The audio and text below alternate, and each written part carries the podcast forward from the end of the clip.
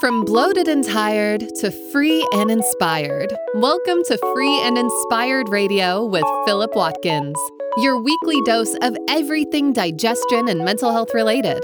We hope you enjoy this episode.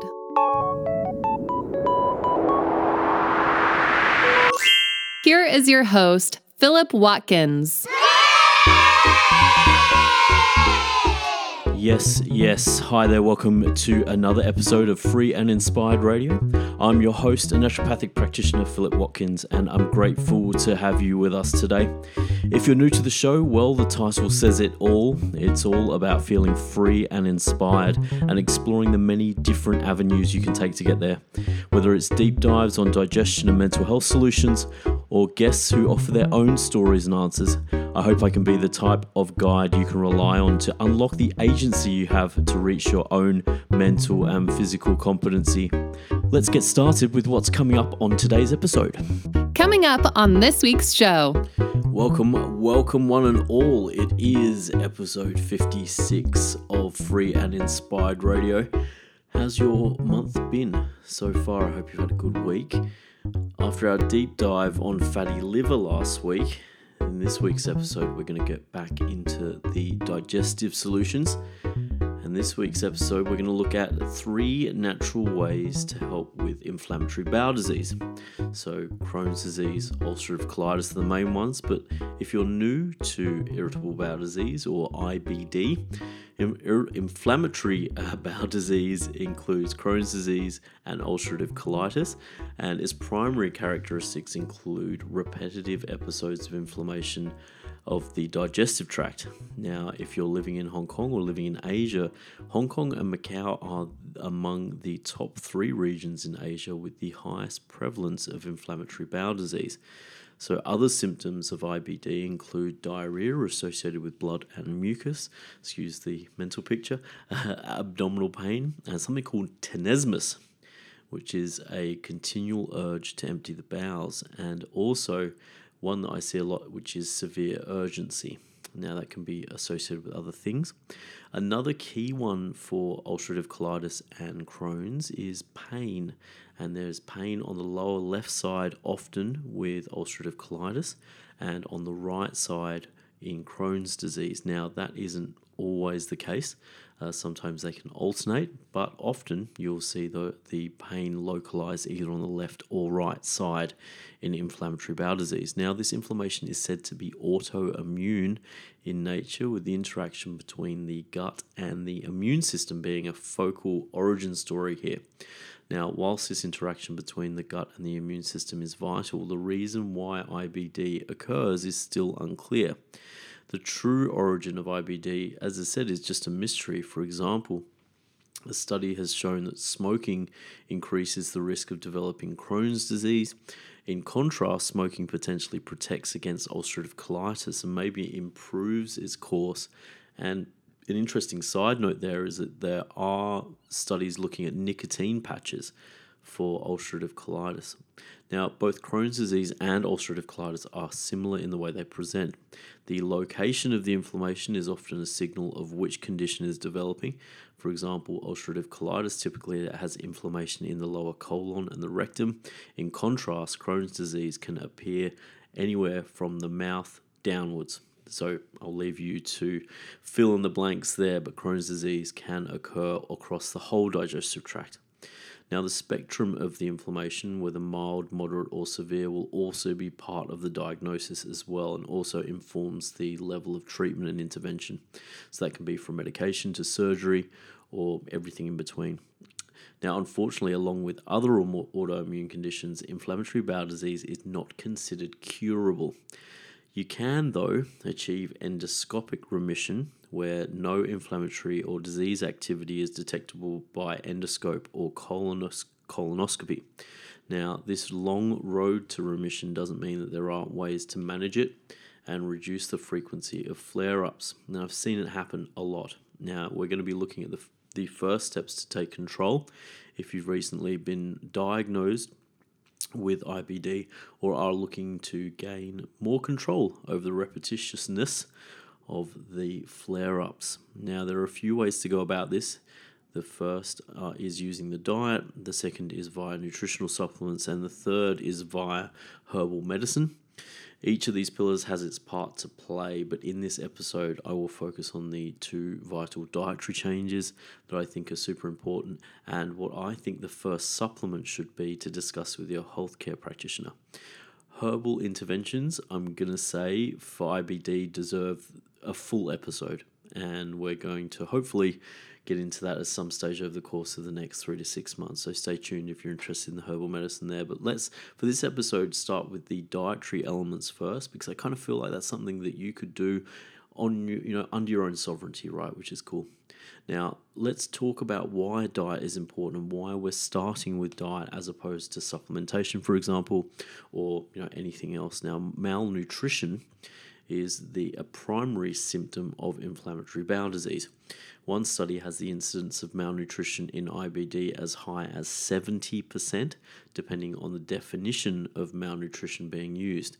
It's one of the most important considerations aside from the inflammation as it worsens the prognosis, increases the incidence of complications, mortality, and quality of life in IBD. And I can say clinically that correcting malnutrition is exactly equivalent to trying to treat the inflammation. So we hit both with equal priority. Now, the malabsorption occurs more in Crohn's disease uh, than ulcerative colitis because of the broader kind of spectrum of locations where the inflammation can appear. But there are a few main reasons why malabsorption becomes a problem obviously we've listed some already, but the first is the inflammation itself. Now, inflammation in the intestines shortens the contact time between nutrients and the gut surface, making it difficult for nutrients, including essential amino acids from protein, to be absorbed, hence the term malabsorption. Long term inflammation can also cause a decrease in muscle synthesis along with malabsorption problems. Unfortunately, common medications used to treat IBD can also cause pancreatitis in some cases, vomiting, diarrhea, anorexia, and appetite loss, all of which, as you can see, cause malabsorption or contribute to the malabsorption problem. Because of this, annual screenings of nutrients such as vitamin B12, folate, vitamin D, iron, zinc, and selenium are some key indicators that need to be measured annually. I actually pulled that from a paper and I would add copper to that one as well. So let's talk about muscle loss because it's another big consideration. Muscle loss, or something called sarcopenia, is the, the medical term for it, is a big consideration. As I said, in one study, over 40% of the 658 patients in one paper had sarcopenia or degeneration of their muscles. This muscle loss also presents more, more overtly in people who have IBD and obesity simultaneously. Now, estimates show that one fifth or up to one fifth of IBD patients now also have obesity, which masks the loss in lean body mass. So I'll just repeat that. The one fifth of IBD patients are also now trying to handle obesity, and the obesity actually masks the lean body mass loss, and it's harder to track or it's least harder to see. So, increasing dietary protein is the first place to start in IBD, and one of the big dietary changes that you can make under your own steam, especially during a flare up. And this is where we will pick up things right after the break here on Free and Inspired Radio. Stay tuned for more. We'll be right back.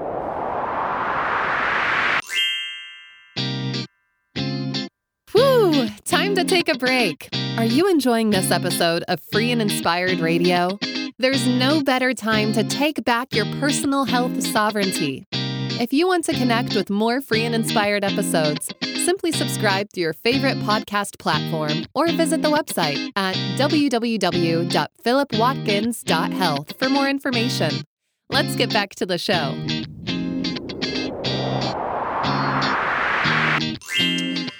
Yes, yes, welcome back to episode 56 of Free and Inspired Radio, where we are looking at some of the first things to do nutritionally regarding inflammatory bowel disease or IBD.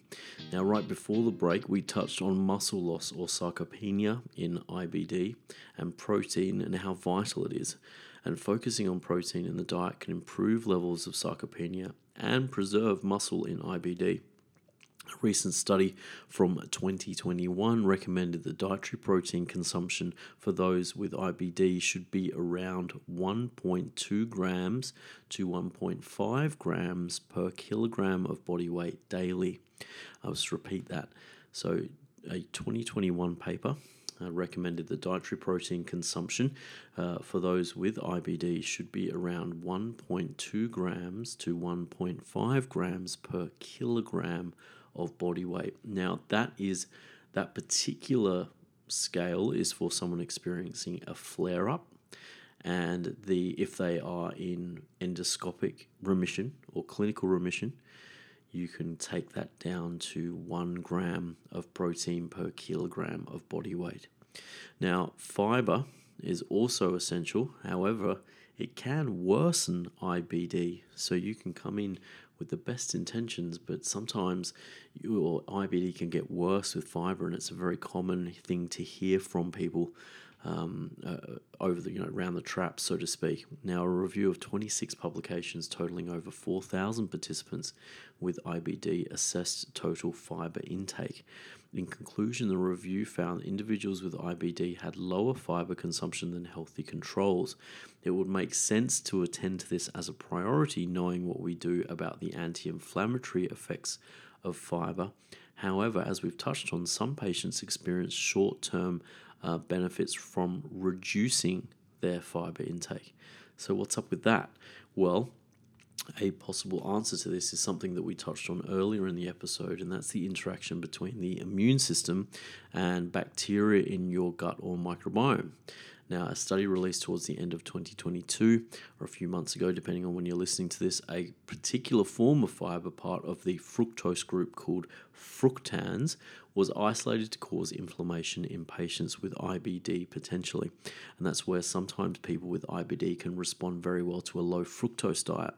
Now, if you're familiar with some of the other episodes in Free and Inspire Radio, you may have come across episode two, I believe, called Function Over Food. And it talks a little bit about how we can often mistake, um, you know, why, you know, we can mistake uh, food for being the problem. And it, this episode outlines why a poor digestive function can give the impression that food is causing digestive symptoms when it's actually the food's interaction with the digestion and the immune system that's the problem. And that's um, episode two of Free and Inspired Radio. But returning to our study on fiber and IBD, we actually see a similar situation.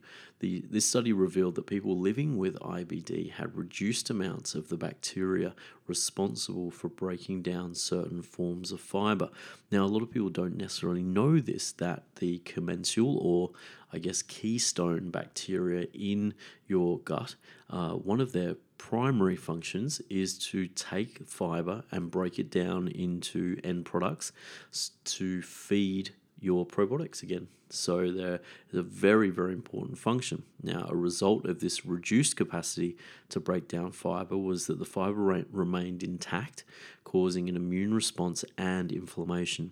Now, this inflammation would then exacerbate IBD symptoms, leading to either a new flare up or the worsening of an existing one. So, Interestingly, comprehensive digestive testing or stool testing may help to identify deficiencies in the colonic bacteria that break down fiber. Now, your healthcare practitioner can mitigate these deficiencies before increasing dietary fiber consumption so that you know that you're adding in the fiber at the right time. Specific stool testing can also look at the levels of end products produced by fiber called short chain fatty acids. These end products is what I referred to earlier that uh, occur when the bacteria break down the fiber. These end products have aptly been named postbiotics and are essential to restore the microbiome by providing an energy source to important bacteria. Significantly for IBD, short chain fatty acids can reduce inflammation in the digestive system.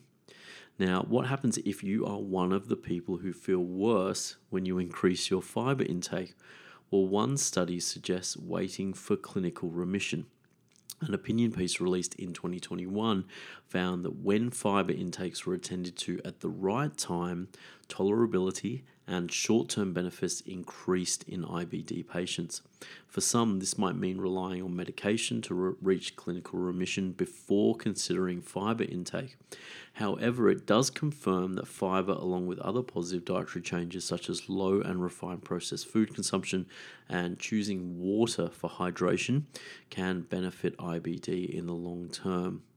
For some, IBD uh, some with IBD, excuse me, healthy fruit and vegetable intake or fiber might not be enough. And this is the next stage of our three things, or the last thing of our three, that's really important to consider. And in the beginning, we mentioned uh, some of the vitamin and mineral considerations. Now, in some cases, we know that blood levels of certain nutrients rise and fall in response to inflammation. For example, iron stores or ferritin and copper increase in inflammation, but folate, zinc, and selenium decrease in response to inflammation. So, this is where it can get a little confusing because you think you might be getting enough in your diet, but then the minerals, especially, uh, uh, zinc and selenium and the vitamin folate actually go down in response to the inflammation. So it may not actually be necessarily to do with your diet that makes them low. And this is exactly why I mentioned vitamin and mineral content in the beginning because it's a huge part of malnutrition. Now I'm going to pick my top one here, and that's vitamin D. And in particular, it's typically low in many different parts of the community, not just in IBD, but it plays a significant role in managing IBD's two key aspects muscle loss and inflammation. So, up to 50% of people living with IBD could be vitamin D deficient. And if you have Crohn's disease or ulcerative colitis and you're listening to this, have you had your vitamin D checked at all? Now, this is a really great study, and it might just illustrate in a small way just the extent to which vitamin D can help. A five year study followed just under 1,000 people with IBD who were either low in vitamin D or had normal levels. A higher frequency of pain interventions, CT scans, and hospitalizations was needed for those in the inadequate vitamin D group and the low vitamin D group also had a poor health related quality of life and significant worsening of pain. Now, studies like this five year one are great examples of what I refer to as low hanging fruit when it comes to IBD. Just yesterday, I used a quote that comes up a lot in practice, and that is a complex problem doesn't always require a complex solution. And IBD, Crohn's disease, and ulcerative colitis is undoubtedly a complex problem. With that said, even in this short episode, we've covered how correcting your protein intake, using a vitamin D supplement, or at least getting your vitamin D tested, and choosing the right time to increase your fiber or correct your fiber intake can benefit IBD. So, hopefully, that helps. And there are so many different ways of helping IBD under your own under your own steam. What do you think? Um, if you're a regular listener to Free and Inspired Radio, you'll most likely expect me to say that we've only covered the tip of the iceberg here. I think I say that at the end of most episodes. But to give you a sense, over 30 dietary recommendations are updated every year for IBD. And we I've actually used one of the this year's update, so the 2023 update that was released I think 2 weeks ago or a week ago even. So this is fresh information uh, to create this episode. So once again, there's 30 recommendations in that new updated guideline for IBD, and the main two or three here just doesn't give the subject the coverage it deserves. Now, this of course means that there'll probably be a part two in the works, as I, there were other changes that I wanted to include. So, just as I said, stay tuned. As a IBD is a huge subject, but there are a lot of avenues with which natural medicine can help, along with medication. So, even if you are already using medication, natural medicine can also help at that stage as well. Before we finish this free and inspired radio episode, if you would love to hear more from me and get the word on new articles, podcast episodes, and everything in between, jump over to philipwatkins.health and join our community via the newsletter there. There's information on how to see me as a patient if you want to work with me. And there are some changes coming up to the website. We are looking to get that done over the next month. I'm going to do a free and inspired episode to introduce these changes and give you an opportunity to be one of the first people to sign up to see them.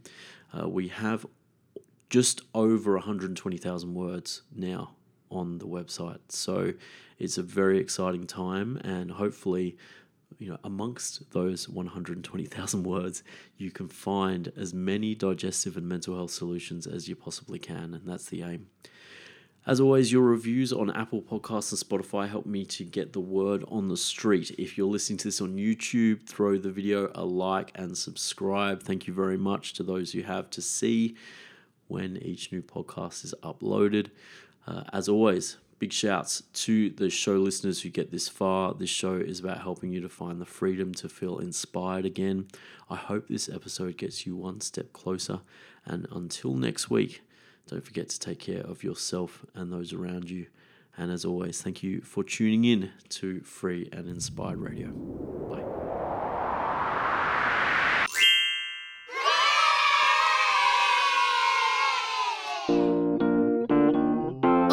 Gosh, you made it to the end. This show is all about you, and we hope you finished this episode feeling one step closer to feeling free and inspired. We'll be back next week, but if you want to know more about Philip, please catch a digital flight to www.philipwatkins.health for further details about how we might be able to help. In the meantime, have a great morning, afternoon, or evening, and we'll see you for another episode next week.